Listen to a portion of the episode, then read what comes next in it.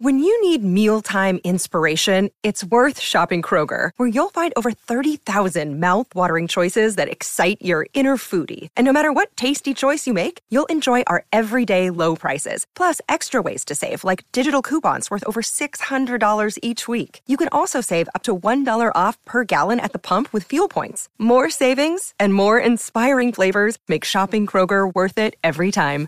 Kroger, fresh for everyone. Fuel restrictions apply. Well, howdy there, Internet people. It's Bo again. So, last Friday, some uh, some articles went out, and it seems as though the federal government is uh, finding the reasons that their response on the sixth was, uh, let's just say, lackluster. It, it was lacking. Um, as I'm sure that this is going to just surprise y'all, and y'all have never heard this before, they have determined that their threat assessments were off. I know. You're shocked, right? That's all fine and good. They've identified that and they want to provide, quote, a comprehensive threat assessment. That's a good move. They need to do that, absolutely. However, in a lot of these articles, it seems as though they also want more tools. Allow me to translate that. They want to be able to conduct more surveillance. They don't need more tools. They do not need more tools. In those videos where I said the threat assessments were off, I also talked about what they were going to do to catch up. And when I was talking about the different activities, and I'm like, okay, they're going to do this, they'll leave the peaceful people alone at this moment, I made sure to point out that it had nothing to do with protecting civil liberties, had nothing to do with the Constitution, and said not to assign positive motives to what they were doing, because it's not what it's about. The United States needs to be very careful about giving more tools to target people domestically. That's not a good move. That is not a good move. It always goes wrong. We've been through this before. One September day, something horrible happened. And that, that moment was used to justify a massive power grab. And it is slowly being unwound we cannot allow the sixth to become another 11th. They have the tools they need. You knew what was going to happen. I knew what was going to happen. We all knew what was going to happen. If the failure that occurred was due to a lack of tools, how did we know? It wasn't. Had nothing to do with a lack of tools. It had to do with a lack of information sharing and a lack of using OSINT, open source intelligence. It requires no warrants. It, require, it doesn't violate anybody's civil rights. And it is incredibly accurate, but it's not cool. It's not cool. They don't need more legislation to give them more power. They need more accounts on social media, and they need to monitor them. They have identified the problem. Their threat assessments are off. They know how to fix it.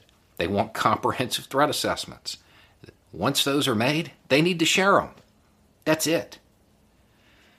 This is not an issue of not having the proper tools. This is an issue of not using the tools that exist, not having the policies in place to make sure that the information gets shared with the relevant agencies immediately, and probably, I don't know this, but probably not prioritizing open source intelligence because it isn't cool. It isn't cool. Nobody in that world says, I want to do OSINT because it's kind of boring. You're reading social media posts and newspaper articles and blogs, but it's all out there. It's plain view. It doesn't require a surveillance state. That's how they need to go about it. That's what's really effective. they can use the open source intelligence to develop reasonable suspicion, which then can develop a probable cause, and they can go about it the normal way. The federal government does not need more power. It does not need more tools. It does not need to be able to designate domestic groups as anything. That will only go bad. Anywhere it's ever been done, it goes bad it creates more of an opportunity for abuse of power. They have the tools they need. They have more tools than they need. They need to use the ones they have and properly share the information. If, if anything, the lack of a response that occurred on the 6th, that demonstrates that they have more power than they can handle. Not that they need more. Because if you knew it and I knew it, and we don't have special tools, and we knew what was wrong, why didn't they? We cannot allow this to become another excuse for a massive power grab to conduct more surveillance of more Americans. And I know right now people are scared, and that's okay. You're allowed to be. But just remember the tone we have to set is that we're going to be anti authoritarian. That means for everybody. We can't endorse authoritarian measures simply because right now they're going to be used against the guys with the pointy hats. Because once the next Trump comes, they're going to be used against the Panthers. They're going to be used against any marginalized group that is attempting to upset the status quo. No more tools. Better policy, better information sharing, and better use of the tools that exist. Anyway, it's just a thought. Y'all have a good day.